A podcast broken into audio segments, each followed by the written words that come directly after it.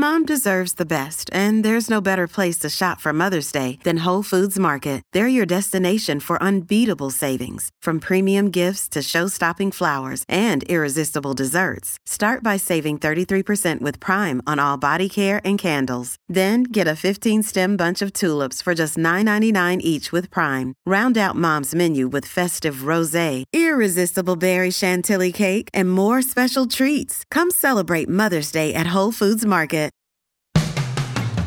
Today, on Something You Should Know, your computer screen can get really dirty, and how you clean it really matters. Then, the new science of why moving is so good for you and being sedentary is just awful even antisocial behavior has been linked to our increasingly sedentary lifestyle. So I think the idea that moving our bodies to make our minds function better and ourselves feel better is the big news that I want to share. Also, why it really matters that you take a lunch break and not eat while you're working. And understanding your right to privacy. Is privacy dead? Privacy is not dead. And I think a lot of the fatalism around privacy stems from the fallacy that privacy ends when information about us is being collected. And as a privacy lawyer, I've got to say that's actually when the interesting questions begin. All this today on Something You Should Know. If you have to hire someone, what's the best way? Referrals? Well, maybe that could work. But just because somebody knows somebody who knows you doesn't necessarily mean they're qualified. Or you could pull out that file of random resumes that came in during the last six months. Maybe there's somebody in there. Maybe. Now, if you're hiring, you need Indeed. Indeed is your matching and hiring platform with over 350 million global monthly visitors according to Indeed data, and a matching engine that helps you find quality candidates fast. As a business owner, I've found that hiring the right people, well, there's just nothing more important. Don't leave it to chance or a referral or a random resume. Use Indeed. In the minute I've been talking to you, 23 hires were made on Indeed, according to Indeed data worldwide. Indeed's matching engine is constantly learning from your preferences. So the more you use Indeed, the better it gets. And listeners of this show will get a $75 sponsored job credit to get your jobs more visibility at indeed.com slash something. Just go to indeed.com slash something right now and support this show by saying you heard about Indeed on something you should know. Indeed.com slash something. Terms and conditions apply. Need to hire? Oh, you need Indeed. Something you should know. Fascinating intel, the world's top experts, and practical advice you can use in your life. Today, Something You Should Know with Mike Carruthers. Hello, Happy New Year. Welcome to Something You Should Know. I'll bet you there's been a time when you've looked at your computer monitor or your laptop screen at a certain angle and saw like dust and dirt and thought, ew, I should probably clean that. Well, if you decide to clean that, resist the urge to grab some household cleaner or glass cleaning product like Windex, which may work wonders on Windows, but but glass cleaner and household products can be very damaging to computer monitors. In fact, even plain tap water can contain minerals that can leave a residue on your screen. According to Reader's Digest, which did an exhaustive article on this, the best thing to do is, first of all, power down the computer then just use a dry microfiber cloth and wipe that dust off. Now, if it still needs more cleaning than that, you can dab some distilled water or spray it onto the cloth and then wipe the cloth in a circular motion on the screen. Now, that should do it. But if the screen still requires more cleaning than that, well, then you really need to do some research and see what the manufacturer recommends. Oh, and the number one rule of cleaning computer screens is to never ever apply any liquid or aerosol cleaner directly to the screen. Spraying directly onto the screen risks liquid dripping down into the into the cracks of the display and potentially damaging internal components. And you don't want to do that. And that is something you should know. Human beings are designed and built to move. And I'm sure you've heard that before. Most likely it was during a discussion about the importance of exercise. But it's more than the idea of exercise, getting your heart pumping or building muscle by moving. Movement, as in simply not sitting still, moving has some important benefits beyond exercise that you probably haven't heard about before. But you're about to from Caroline Williams. Caroline is a science journalist and editor. She is a consultant for and a regular contributor to New Scientist. And she is also author of a book called Move How the New Science of Body Movement Can Set Your Mind Free. Hi, Caroline, welcome. Hi, thanks for having me. So help me understand this because moving the body to me has always meant exercise. That's where the benefits lie in really exercising. But it sounds like uh, it sounds like what you're saying it, it's more subtle than that or it's different than that. So explain that if you would, please. Yeah, well I think we've all known forever, I mean, in, in modern society, that we're not really moving anywhere near as much as we could for our health and our well being and, you know, all these other things that we feel we should be doing. But I think a lot of the time that's been aimed at physical fitness or weight loss or getting better at a sport or, you know, there's some physical reason for, for being more physically active. But what I've been really interested in is what movement does for your mind. And there's a lot of research coming through that actually suggests that our sedentary lives are as bad, if not worse, for our minds as there are as they are for our bodies. So um, there's research linking things like a drop in IQ, sort of individually and at the population level, um, a loss of creativity, uh, mental health, um, even antisocial behavior has been linked to our increasingly sedentary lifestyle. So I think the idea that moving our bodies to make our minds function better and ourselves feel better is the big news that I want to share because it really does make you feel better and change the way you think and feel. Well, focus that a little bit for me. Like, m- moving is good for your mind by how much? I mean, like, what's it going to, if I started moving a lot, what would I notice would be different? There are some quite um, stark statistics that sort of I came across, which are things like something like 13% of Alzheimer's cases can be traced back to a sedentary lifestyle, which is quite scary. So, I mean, some of these things you might not find immediate gratification for, but a sedentary lifestyle sort of chips away at the health of your brain because our brains are designed to move. You know, there's there's quite a few scientists that believe that the whole reason we have brains is to move our bodies, and so there's all these feedback loops um, that are built into our bodies and minds that mean that if we don't move, we do lose our edge. So um, everything from focus to creativity to um, to making us age more healthily in cognitive terms can be improved by getting more movement into your life. But importantly, we're not talking about exercise per se. It's not it's not a case you know, I'm not trying to sell gym memberships here or get people to join clubs and go and take up a sport or anything. Movement is more than exercise and it's more than going to the gym. Um, it's just about spending less time sedentary. So there are there are research studies that have followed people long term and have found that the degree of cognitive decline and decline of the brain over over long periods of time is linked not to the amount of exercise you do, but to the amount of time you spend sedentary. So, in a way, you could sit at your desk all day um, and then go out for a quick burn at lunchtime and then go back to your desk. And that may not counteract the effect of all that sitting around.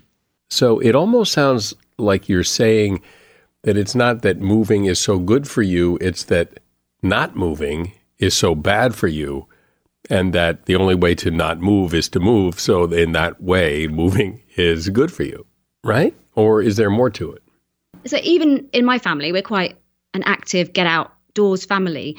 In that lockdown period, when we had two people working at home and my son homeschooling, you know, we felt completely enclosed in these four walls and just getting out it was a perfect before and after. We we always felt better when we got back. You know, we were always talking and laughing and feeling like um, life was manageable. And there's some really interesting psychological research that sort of suggests why that is, um, which is to do with the way we perceive time. So as humans, we tend to think of, you know, the past is behind us somewhere and, and the future is ahead of us. And there's been experiments that show that as people are walking forwards through space, and I guess this would work with any way of moving forward on a bike or a kayak or, or whatever, as you're walking forward or moving forward through space, it makes the past feel further behind you and brings the future closer to you, which sort of explains why going for a walk can sort of clear your head and make you feel hopeful. And I definitely felt that in those sort of dark days of lockdown. And it's really interesting and important for things like depression, which is you know, a real problem of getting stuck and ruminating on things and just going round and round in circles and never feeling like you can move forward. So physically moving forward is a way of sort of allowing you to mentally and emotionally move forward as well. So I thought I found that was really interesting. Well, I love that explanation because it's such an elegant explanation, but is there real science there that moving forward in space is like moving forward in time and putting the past behind you and that, that that's a, a good thing for your mind? Is that is that really something? Well, I mean, they, have done studies in the lab that, you know, they, they have got people to walk from A to B. They've also got people to walk backwards. And they said when you're moving backwards through space, you seem to be better at remembering things from the past. Um, but, you know, psychology is always one of those things that, you know, people people can criticize it and say it's you know it's the science of the, the stuff you already knew but it does back up the idea that you know going forward through space. And you know through my research i did meet um, an ultra marathoner ultra marathon runner who suffered from depression and and had addiction issues through his whole life. And you know he he he sort of said that completely unprompted to me. When you're when you're moving forward it feels like you're getting somewhere. And you know rather than being tied to the chair with depression uh, as long as you can get the motivation to get up out of the chair and move forward it it kind of gives you that that impetus to to move on forwards is the idea, though, that you just want to not be sitting still, so moving is moving and it doesn't really matter what? Or are different types of movements good for different types of things? Movements do do different things. So, one of the really fascinating things that I could have I mean, I got completely over excited about when I was researching and could have written a whole book about just dance, dance, dance and rhythmic movements. Um, and uh, other people have. But it's really, really interesting. There are many, many ways in which dance is good for the way um, we think and feel and why it makes us feel good. Um, and one of the things that really struck me, and possibly this is again because of the times we're living through, was that when we move in synchrony with other people, um, what's happening is so our, our, brains know where our bodies are in space. So, you know, we have this sense of proprioception. And as we're moving, we know where we are in space. If we're moving in synchrony with other people, then the information that's coming in from our senses about how they are moving sort of gets a little bit mixed up with our sense of what's happening with our bodies to the point where it sort of feels like we're more, you know, we're, we're connected to each other. And so this is one of the theories about why dance evolved in the first place is that it's a, a bonding ritual that gets people um, wanting to work together. And when they've done experiments on everything from little little children being bounced on somebody's knees and then um, they the, the experimenter will drop something and the child is far more likely to help them and pick it up and pass it back if they've been bounced in time with some music on their knee than if they bounce them out of time. So there's this idea that moving to music or moving rhythmically with other people is something really fundamental to how we tick. And given the problems that we have in the whole of society with loneliness, um, you know, and, and people just feeling disconnected, even though superficially we're connected all the time these days. Um, you know, dance is a really easy way to feel like you're part of something bigger than yourself. So that was one of the things that really um, came out. So dance, dance is definitely something that we all need to get over ourselves and do more of. I think. Is there any kind of prescription in the sense that, you know, you've got to move at least this much or this is enough or is there ever too much or like so like if if I were to buy into the idea that yes, movement is good for your brain, well how much movement? What kind of movement? When do I do it? That the, the kind of the nuts and bolts of it. Yeah, I mean, I think the average adult now spends like 70% of our time sedentary. Um, so most of us, almost all of us, could do more. Uh, the more, the better. But I mean, if, if, as you say, we're stuck to a desk, which many people are, then a sort of vague rule of thumb is if you can get up every 20 minutes and do something, if it's a stretch, if it's, you know, running up and down the stairs, if it's going for a quick walk around the block, just something to break up the sitting, um, then that can that, that can do wonders. But it's kind of trying to hit all the the buttons really, but so, so things like so for example doing some rhythmic movement to feel connected to other people if that's something that you feel is missing from your life. Um, strength training has been shown really conclusively to reduce anxiety to increase self-esteem and confidence um, and that's something that people often neglect and can be done really easily at home you know sitting on the floor getting up again that strengthens your legs carrying your shopping home that strengthens your arms. You know body weight exercises it doesn't have to involve putting on trainers, but just trying to trying to build into your life some something that improves your strength will almost certainly make you feel more capable in in all walks of life. Um, so yeah, it's kind of trying to hit all these kind of things. Go somewhere, dance, be stronger, um, stretch out a little bit. Things like just using your body as they're supposed to be used. So there are these connections that are, are becoming clear through research now. So our bone is a an endocrine organ which as it's as we put stress on our bones by any form of weight bearing movement it releases a hormone called osteocalcin, which then travels to the brain and affects things like um, improves memory and um, seems to reduce anxiety as well. And so it's just kind of keeping in mind, really, that we've got to do something to tax our bodies because that's what our bodies were designed for. We were designed for walking and running a bit on the savannah as hunter gatherers.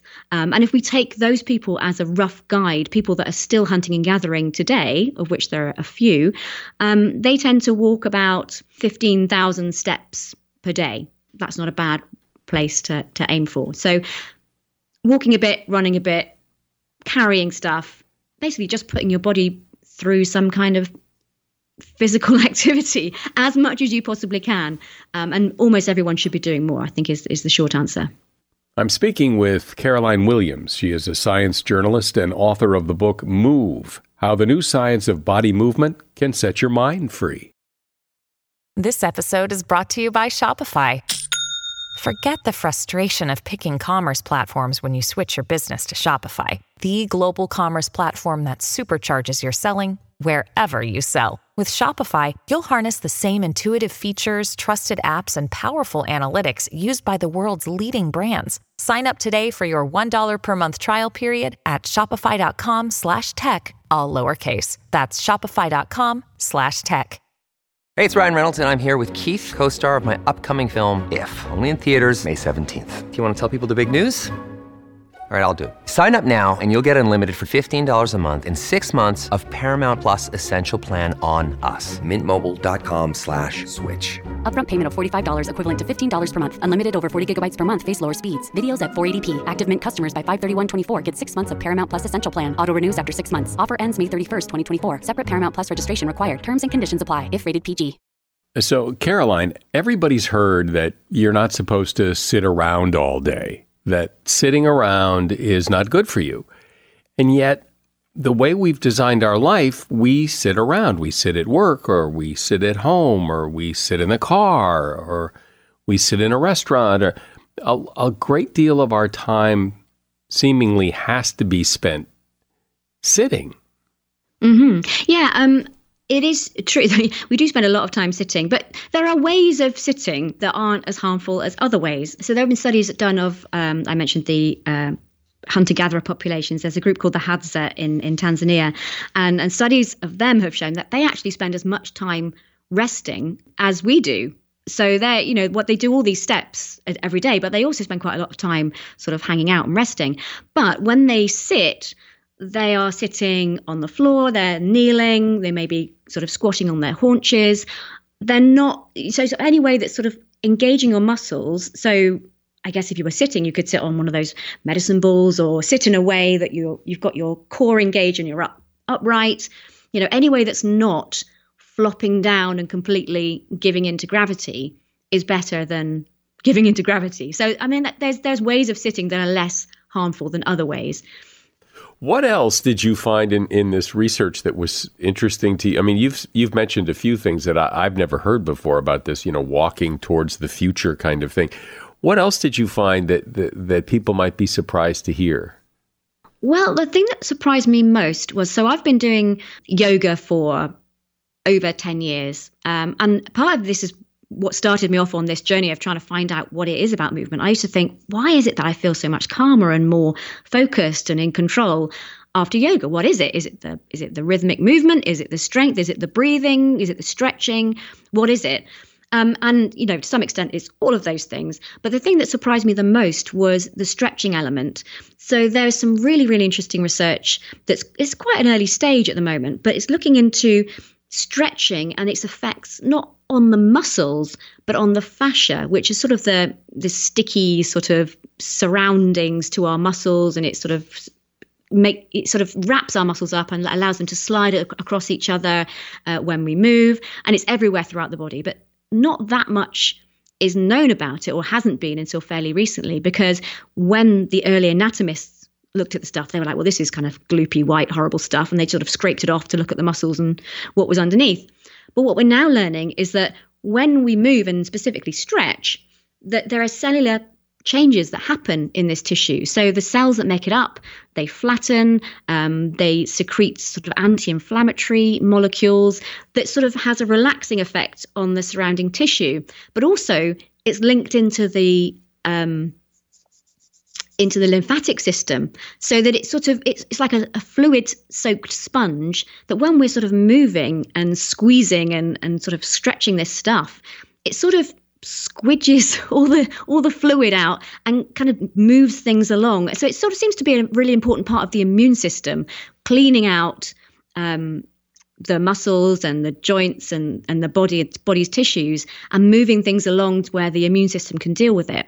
And that really surprised me because I'd spent years going to yoga classes and sort of rolling my eyes when they said wring the toxins out of your body and you know give your give your organs a, a, massage. And I thought, for goodness sake, you know, you don't need to wring out your your muscles and you don't need to massage your organs because if if you did, why would your body put them in great big bony cages to protect them? You know, this is silly. But actually, when the research that's coming through suggests that there is something about not necessarily getting your leg behind your head, but just taking your body through the natural range of movement that does sort of allow the body's fluids to move along and you know the, the immune system just to flush everything out and, and keep things moving which to me all sounded like mumbo jumbo not long ago but now is starting to seem a little bit more um, evidence based so and that was really surprising to me and i think it's really exciting research to watch for the future. Well all the things you're saying many of which i've not heard before but the things you're saying all add to the pile of evidence that we're built to move and that and that in fact, as I mentioned earlier, not only are we built to move, but the fact that we when we don't move, that's when the trouble starts. That moving just kind of keeps us where we should be. It's the not moving that really causes problems. That's right. We're basically we've forgotten that we are made to move. And because of that, we're starting to see some of these problems. And so I guess what my real passion is, is to try and just say, look, this is what we were built for. And if we do all these things, look how much better we can feel. Um, and there's lots of, there's lots of kind of groups of people who can benefit in particular we've got kids who aren't moving as much as as they used to and we've got this you know i mean there's no not a straight line to be drawn but there's an epidemic of anxiety and, and in sort of mental health issues in our young people. And they're going through school, coming out the other end, and and you know, physical education's being cut. They're spending more time on screens. Um, we're not giving them the physical tools they need to manage their emotions, maybe, and, and and and get the best thing out of their minds. We're sitting them down and we're trying to make them focus by by staring straight ahead. So, children, I think we could do a lot with. We could really take this information and, and change things for the better. The other um, area I think is really important is mental health because we talk a lot about, oh, well, exercise is good for your mental health, but that hasn't really been put into practice in treatments or, you know, this is starting to happen. At least in the UK, people are starting to be prescribed walking groups or, you know, gym memberships and things like that. But that's something that I think could be really, really improved. And then we've finally got the, the elderly people who aren't moving for very good reason, but within within what they can physically do in later life, there's a lot that can be done to bring movement and dance and strength and all the benefits that it can bring um, into people's lives. So, so you're absolutely right. You know, it's not that we're going to suddenly become um, geniuses by doing a few press ups, but we are missing out because we're just not doing what our bodies are asking for and what our brains are asking for. And when you look at the human body, it just looks like it's built to move. And in fact, you know, a big part of the reason that we're still here after all these years is that humans have had to move to get out of the way of predators, to hunt, to to do all the things we have to do to stay alive, required we be pretty good at moving. Absolutely. So we evolved as hunter gatherers, and hunting and gathering is not easy. It's not like you, you just can't wander around on the on the plains and hope that an antelope just sort of falls over dead in front of you. You have to you have sort of evolutionarily what you're what you needed to survive was to have a body that could move um, and be an endurance athlete and, and keep going for as long as it took to find your dinner. But also, you needed to have the mental capacity to think, you know, to track an animal, to predict where it was going to go, to work together as a team, to remember where you'd been and find your way home. And so there's researchers, um, David Raichlen is the guy who's done a lot of this work, who who says that we evolved to be cognitively engaged endurance athletes. So we're not just to be, we're just not to, you know, brainless you know machines running through the savannah we ha- we were thinking athletes. And so at that point in our evolution he argues that we got the the physical part of the equation got tied to the brain part of the equation. And that's why um, when we exercise we've known this for a long time that when we physically exercise the brain invests in capacity it increases the number of brain cells the number of connections the number of um, blood vessels to support better thinking. And so if we don't do it, the brain quite sensibly makes savings by sort of cutting back on all those things. And so this is why moving and thinking are so connected, and they have been through our whole evolutionary history. So it, it, we can kind of blame our ancestors on this one that we're sort of stuck with that lifestyle. Um, so it's not really negotiable anymore. when did this lack of movement, do you think, really start to become a problem? Yeah, I think it's crept up on us slightly. I mean, um, we've sort of moved um, I think it's something like thirty percent less now than the people um, in, in people in the '60s did. Adults in the '60s did. So, I mean, it may be that you know they they were not moving much either, but it seems to have been getting steadily worse. And we've sort of engineered a society for ourselves where you don't have to move. We're the only species on Earth that doesn't have to move to survive.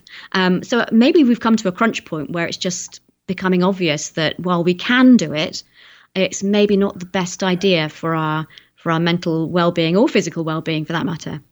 Well, I think this is a really important topic because as I said in the beginning, when people hear movement, they think exercise and exercise is good for your physical health.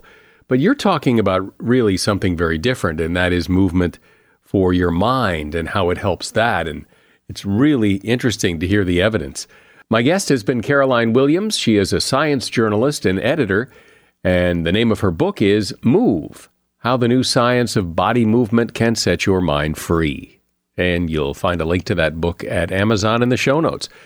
Thank you for being here, Caroline. Thanks very much for having me, Mike. It's been a real pleasure. Another day is here, and you're ready for it. What to wear? Check. Breakfast, lunch, and dinner? Check. Planning for what's next and how to save for it? That's where Bank of America can help. For your financial to dos, Bank of America has experts ready to help get you closer to your goals. Get started at one of our local financial centers or 24-7 in our mobile banking app. Find a location near you at bankofamerica.com slash talk to us. What would you like the power to do? Mobile banking requires downloading the app and is only available for select devices. Message and data rates may apply. Bank of America and a member FDIC. As a listener to something you should know, I can only assume that you are someone who likes to learn about new and interesting things and bring more knowledge to work for you in your everyday life. I mean, that's kind of what something you should know was all about. And so I want to invite you to listen to another podcast called TED Talks Daily. Now, you know about TED Talks, right? Many of the guests on Something You Should Know have done TED Talks. Well, you see, TED Talks Daily is a podcast that brings you a new TED Talk every weekday in less than 15 minutes. Join host Elise Hu she goes beyond the headlines so you can hear about the big ideas shaping our future. Learn about things like sustainable fashion, embracing your entrepreneurial spirit, the future of robotics, and so much more. Like I said, if you like this podcast, something you should know? I'm pretty sure you're going to like TED Talks Daily. And you get TED Talks Daily wherever you get your podcasts. You've probably heard people talk about how privacy is dead, that we've all given up our right to privacy, that somewhere out there in cyberspace, all of our information is floating around, and that emails aren't private what you do on social media isn't private. What you buy at the store or where you buy it isn't private. It's all being tracked and cataloged and sold. That there is no privacy. Well, let's take a little deeper look at this because the topic isn't as simple as all that, according to Neil Richards. Neil is one of the leading experts in privacy law. He is professor of law at Washington University School of Law where he co directs the Cordell Institute for Policy in Medicine and Law, and he is author of a book called Why Privacy Matters. Hi, Neil. Welcome. Thanks for having me. So, as somebody who studies the law as it relates to privacy, is privacy dead? Uh, would you agree or disagree with that statement? I would I would disagree with that. In fact, it's funny that you that you mentioned that. I kept having this conversation over and over again with uh, hairdressers and bartenders, people in line for the metal detector at airports, people who were unfortunate enough to sit next to me on flights and ask me what I did. So the basic argument is privacy is not dead because information is power and human information confers power over people. That's why there's so much information collection by governments and by companies. They want to they want to control us or influence us, whether it's to to get us to follow the law, to keep us in line, or to, to buy brand X of socks over brand Y of socks. We have a choice about what rules are going to govern human information in our information society. And so, from that perspective, privacy rules of some sort are inevitable. And I think if we're going to have to craft these rules, we should craft them instrumentally to promote human values like identity, political freedom, and consumer protection. So when you say privacy isn't dead, what do you mean? Because the perception is that if if you're online, that people can find things out about you, and and so it's not private. Let me strengthen your question a little more. It's not just online, right? That that all sorts of organizations, um, from bricks and mortar department stores to Starbucks to to other entities, are, are collecting information about us. That's why I think it's worth thinking about the fact that it's not just whether information is collected, but how that information is used. We've had, for example, a, a federal law that deals with credit reporting for decades. And that law basically allows companies, credit bureaus, to collect information about us for eligibility for credit cards or insurance or employment. But it strictly limits the uses to which that information can be put. And I think a lot of the fatalism around privacy stems from the fallacy that privacy ends when information about us is being collected. And, as a privacy lawyer, I've got to say that's actually when the interesting questions begin. If you think about a privacy policy, a privacy policy governs not just what information is collected, but what a company can do with that information. We need to think about privacy in those intermediate states between not collected and known to the entire world. And it's in that intermediate area that I think most of the interesting conversations, most of the interesting fights and struggles over what privacy will mean in the digital society are going to take place. On more of an individual level though, what's the risk here to me? What what is the what is the problem that requires that we have these discussions because what could happen? What's the big deal? At the most basic level, exposure of our information can affect our identities. So, for example, I read an article that a colleague sent me today about the the lead singer of Blink 182 who was getting chemotherapy and, and meant to share a picture of himself getting chemo with a few close friends. Instead, he shared it to something like a million Instagram followers, um, which caused uh, great, great problems. Beyond our identities, privacy matters to our political freedom. The reason that governments collect information is, is so that they can influence our behavior. Beyond politics and our identities, we have to ask as consumers why are these companies collecting so much information? And the reason they're doing it is to is to control us. Remember, I said that privacy is about power. Privacy and human information can be exploited to to market products, to to manipulate consumers, to to get us to act in ways that are not in our best interest, but in the interest of whoever can deploy the data against us. There was a there was a great example a few years ago uh, that Target was able to figure out based upon how its customers' purchases were changing, based upon their their credit card identifiers or their phone numbers, when women were pregnant, um, and it used that to to market coupons for formula to them. And so a lot of people then said, well, what's what's the harm there? Yeah, it's a it's a bit creepy that Target knows we're pregnant, but they just sent us a coupon, a coupon, and coupons are amazing. Well, the real reason had nothing to do with creepiness. It had to do with control. Target knew that when people become pregnant, particularly for the first time, they reach one of these inflection points as consumers where their buying habits change. And if you can habituate somebody or just get somebody to become a target customer at that moment, right before they have a baby, when the child comes and they're running around changing diapers and and and trying to stop the little one from injuring themselves they'll be locked in to those buying habits habituated into those buying habits for you know 10 15 18 or more years. That's what this information is about. It, it's not about coupons. It's not about creepiness it's about control and it's about manipulation and that's why this information is being collected but it sounds like you're implying some sort of evilness to what Target's doing by tracking this information and then offering people coupons for formula, which, and maybe what you said is true about inflection points and whatnot, but people might want coupons for formula if they're going to buy formula and they can get it cheaper with a coupon. It's just, it's capitalism, it's, it's companies collecting information and using that information.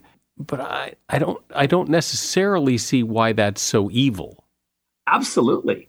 Um, and as long as we have a legal system that not only allows this kind of information based manipulation, um, but actually encourages it through corporate law, which requires Target uh, or it requires privately traded companies to maximize shareholder value. There's actually an economic incentive the law creates to engage in these kinds of practices. But we dealt with this in the 1970s, right? This idea of of subliminal advertising. That I, I think there's a there's a long-standing understanding as consumers. A free market means that we get to have choice, that we do get to choose what we want. But we're not really choosing what we want if we're being tricked by by coupons that, that are precisely targeted to influence us based upon information we didn't even know was being co- collected. Well, see, this is where I think when you use the term like tricked, it seems a little strong. Is is sending someone a coupon in the mail for a better price on formula tricking them, or just giving them a coupon that lowers the price of formula? That if they're going to go to Target and shop for formula anyway, was kind of a nice thing to do. Now it's not going to cost them as much money. But that it, just in general, sending someone a coupon doesn't put blinders on you that you're unable to make your own choice and to look at other options and aha, you've been tricked. Don't you think we have the ability to make our own decisions? I'm not sure that we do have the ability to understand all of the back end data analytics that a, that a large company is using to to influences, and particularly in the digital environment where interfaces are are created uh, and and refined through A/B testing. So a great example would be if you've ever tried to unsubscribe from an annoying email. So you you you go down to the bottom of the email and you you you find the very very tiny uh, link that says unsubscribe, and then you go to the page and you have to go through several steps in order to I don't want to have marketing emails. I don't want to have weekly marketing emails. I don't want to have monthly marketing emails.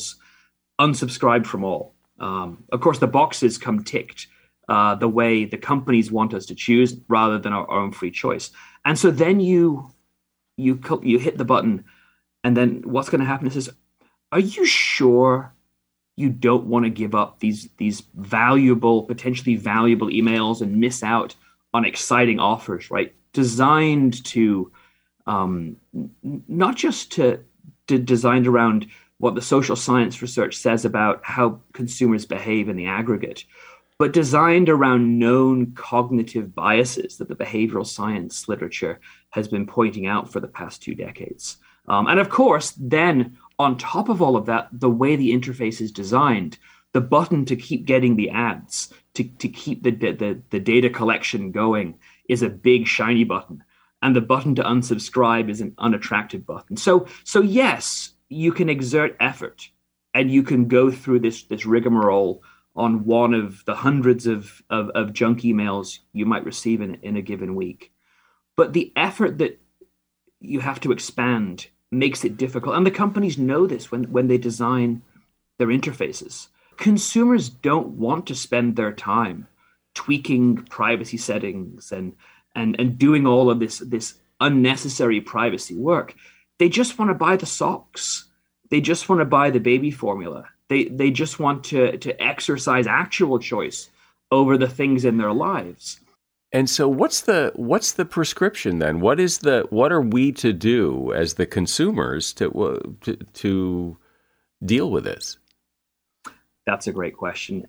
Every few months it seems there's an article or a book that says something like 10 things you can do to reclaim your privacy. But but I think the reality of the matter is the level of of power that it, human information and design and the deployment of the behavioral sciences against consumers, the level of power all of that enables, it's impossible for individual consumers acting by themselves to take reasonable steps to, to reclaim their their identity, their political and their consumer power. So what we need to do in the United States is to do what every other advanced democracy has done in the world, which is to pass a baseline privacy law that protects consumers and regulates the processing of these huge swaths of human information. Well, how do you do that? I mean, isn't a lot of the the concern about privacy and hacking and things like that coming from other countries where a law in the United States would have absolutely no effect? Actually, it's the other way around. That that Europe passed. Uh, Europe has had comprehensive privacy law for 25 years now, and they they have a new law called the GDPR, um, which is more robust. And actually, one of the things that we're seeing is other countries around the world are passing privacy laws so they can engage in the information trade with Europe. This information is valuable, and I'm not saying we should we should eliminate it altogether, but we need just as we when we had cars, they were great, but they were dangerous. We need to have rules of the road for human information. And, and unfortunately, because because our Congress has failed for a quarter of a century to pass meaningful privacy legislation, the Europeans are dictating the rules of the road. And actually, you're actually seeing technology companies saying, please regulate us because we need rules to enable us to participate in the information economy of, of the world. But aren't there rules? I mean, I, as I understand it, people aren't supposed to email me junk email, marketing emails. It's against the law, but I, I get them anyway. Part of the problem there is that there's a, there's a fairly awful federal law called the CAN Spam Act. Um, and it was intended to can, i.e., throw away spam. But, but actually, the way it was written was in such a, a, a poor and business friendly way um, that the joke is after the CAN Spam Act, I can spam.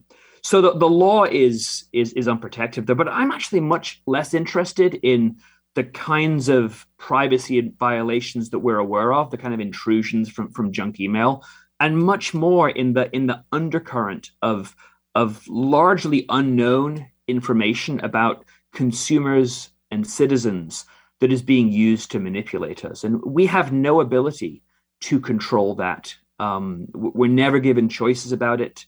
Uh, we often don't know that it exists, but but it is there, and it is being used to to nudge us, to influence us, often to manipulate us. often without us knowing that it's there. And and just just talk before about isn't this part of the deal? Something that we don't know about that is being used to manipulate us cannot be part of the deal because we can never have agreed to that. And that's what I think we need to do. We need to to build a set of rules to protect the information economy the way we built a comprehensive set of rules to protect workers in the industrial economy. What's an example ago. or two of something that I'm not aware of that could be manipulating me? Well, the Cambridge Analytica scandal is a great example of that. So, briefly, people went on Facebook and they took a quote fun personality test, and maybe they were paid a dollar to do that.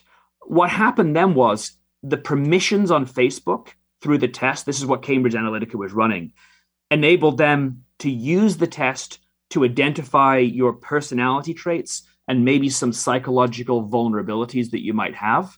But also, it used it to scrape everything that it could see from all of your friends on the social network.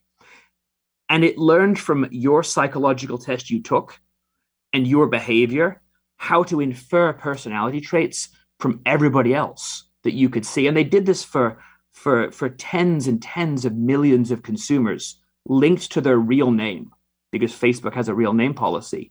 And then they used it to serve targeted ads to all of these people, I think 87 million altogether, about politics, about the presidential election, whether it's to, to change somebody's vote or whether it's to suppress somebody's vote. So if there were people they thought could be switched from, from let's say, from Hillary Clinton to, to Donald Trump, they would target them ads that said you know horrible things about Hillary or or about issues, say immigration or um, or, or other sorts of values that they think could manipulate those voters. And if they couldn't, if they decided they probably couldn't bring somebody over to their side, they would just direct really horrible misinformation about the, their candidate to get them to stay home. It's not as good as switching a vote, but voter suppression at least takes one vote off the other side's tally. And besides that, what are some other, if you could just in more of a quick shopping list way, what are some of the other ways people are maybe manipulated in ways they don't know? Well, the, the but besides the Cambridge Analytica and and the Target example, the whole use of of interfaces. Um, anytime you see an interface uh, that has one button that is bright and shiny and another button that is not quite as big or maybe is a little harder to click, that's a way that people are manipulated. We know from this from the social sciences that people behave in predictably irrational ways. So we we tend to not want to give up things that we already have. So this is you see this with, um, and this is slightly to the side of privacy, but you see this with free subscription services. So try Netflix for a month, and and if you like it, uh, we'll keep renewing it for you for your convenience. They know that people don't like change, and so you give your credit card details the first time and they know that people have inertia because they're because they're busy. Um, but we forget to do this this this maintenance that this this level of of burden that is placed upon us, this informational maintenance, and that's another way in which we're in which we're manipulated. But it seems like you know you're being manipulated because you're the one who has to give them your credit card information and you're the one who has to decide not to stop it. Wow. So, one of the interesting things that we've learned from the behavioral sciences is that we humans are optimistic. We, we tend to overstate the value of things that are free, um, and we tend to understate the benefits of things that are free. We're really good at committing our future selves to doing the right thing, whether that is exercise, whether that is a good diet, or whether that is remembering 29 days from today to cancel the free subscription before I get charged $9.99 a month. And I think as consumers, we are overloaded. Well, it almost seems, based on what you're saying, is that we're kind of in the wild west of privacy, that there aren't a lot of laws protecting us. There's a lot of data manipulation going on. And, and I think, as you pointed out, you know, Europe has taken more of a lead on this than the U.S., but it'll certainly be interesting to see how things roll out. Uh, Neil Richards has been my guest. He is one of the leading experts in privacy law. He's professor of law at Washington University School of Law. And the name of his book is Why Privacy Matters. And there's a link to that book in the show notes. Thanks for being here, Neil, and explaining all this. Thank you for having me. Do you take a break at work to eat lunch, or do you just keep working while you eat? It turns out that taking a break for lunch is much better. One survey found that North American employees who take a lunch break every day report higher engagement based on metrics including job satisfaction, productivity, and the likelihood that they would recommend working there to other people. Research also found that firefighters who ate lunch together reported that it was a central component of keeping their teams operating effectively. There's also evidence that shows that when you eat mindlessly, meaning you're sitting in front of your computer working and not really focusing on or enjoying the food you're eating, you'll tend to eat more food and gain weight. So, for all of those reasons, and probably more, when it's lunchtime, it's a good idea to take a break and enjoy your lunch. And that is something you should know. We want to grow our audience in the new year, and one way we do that, fact, the primary way we do that, is to ask you to tell people you know to give this show a listen. So please tell people you know to give the show a listen. I'm Mike Carruthers. Thanks for listening today to Something You Should Know. The Bigger Pockets portfolio of podcasts are worthy of your investment. We're having a real conversation as real real estate investors. New episodes available every day. It's important to buy where it makes money and not necessarily where you want to travel to. Bigger Pockets, On the Market, Rookie Real Estate, or Money Podcast. The purpose of flipping is to create more cash so then you can reinvest into other types of properties. The Bigger Pockets Podcast on YouTube or wherever you listen.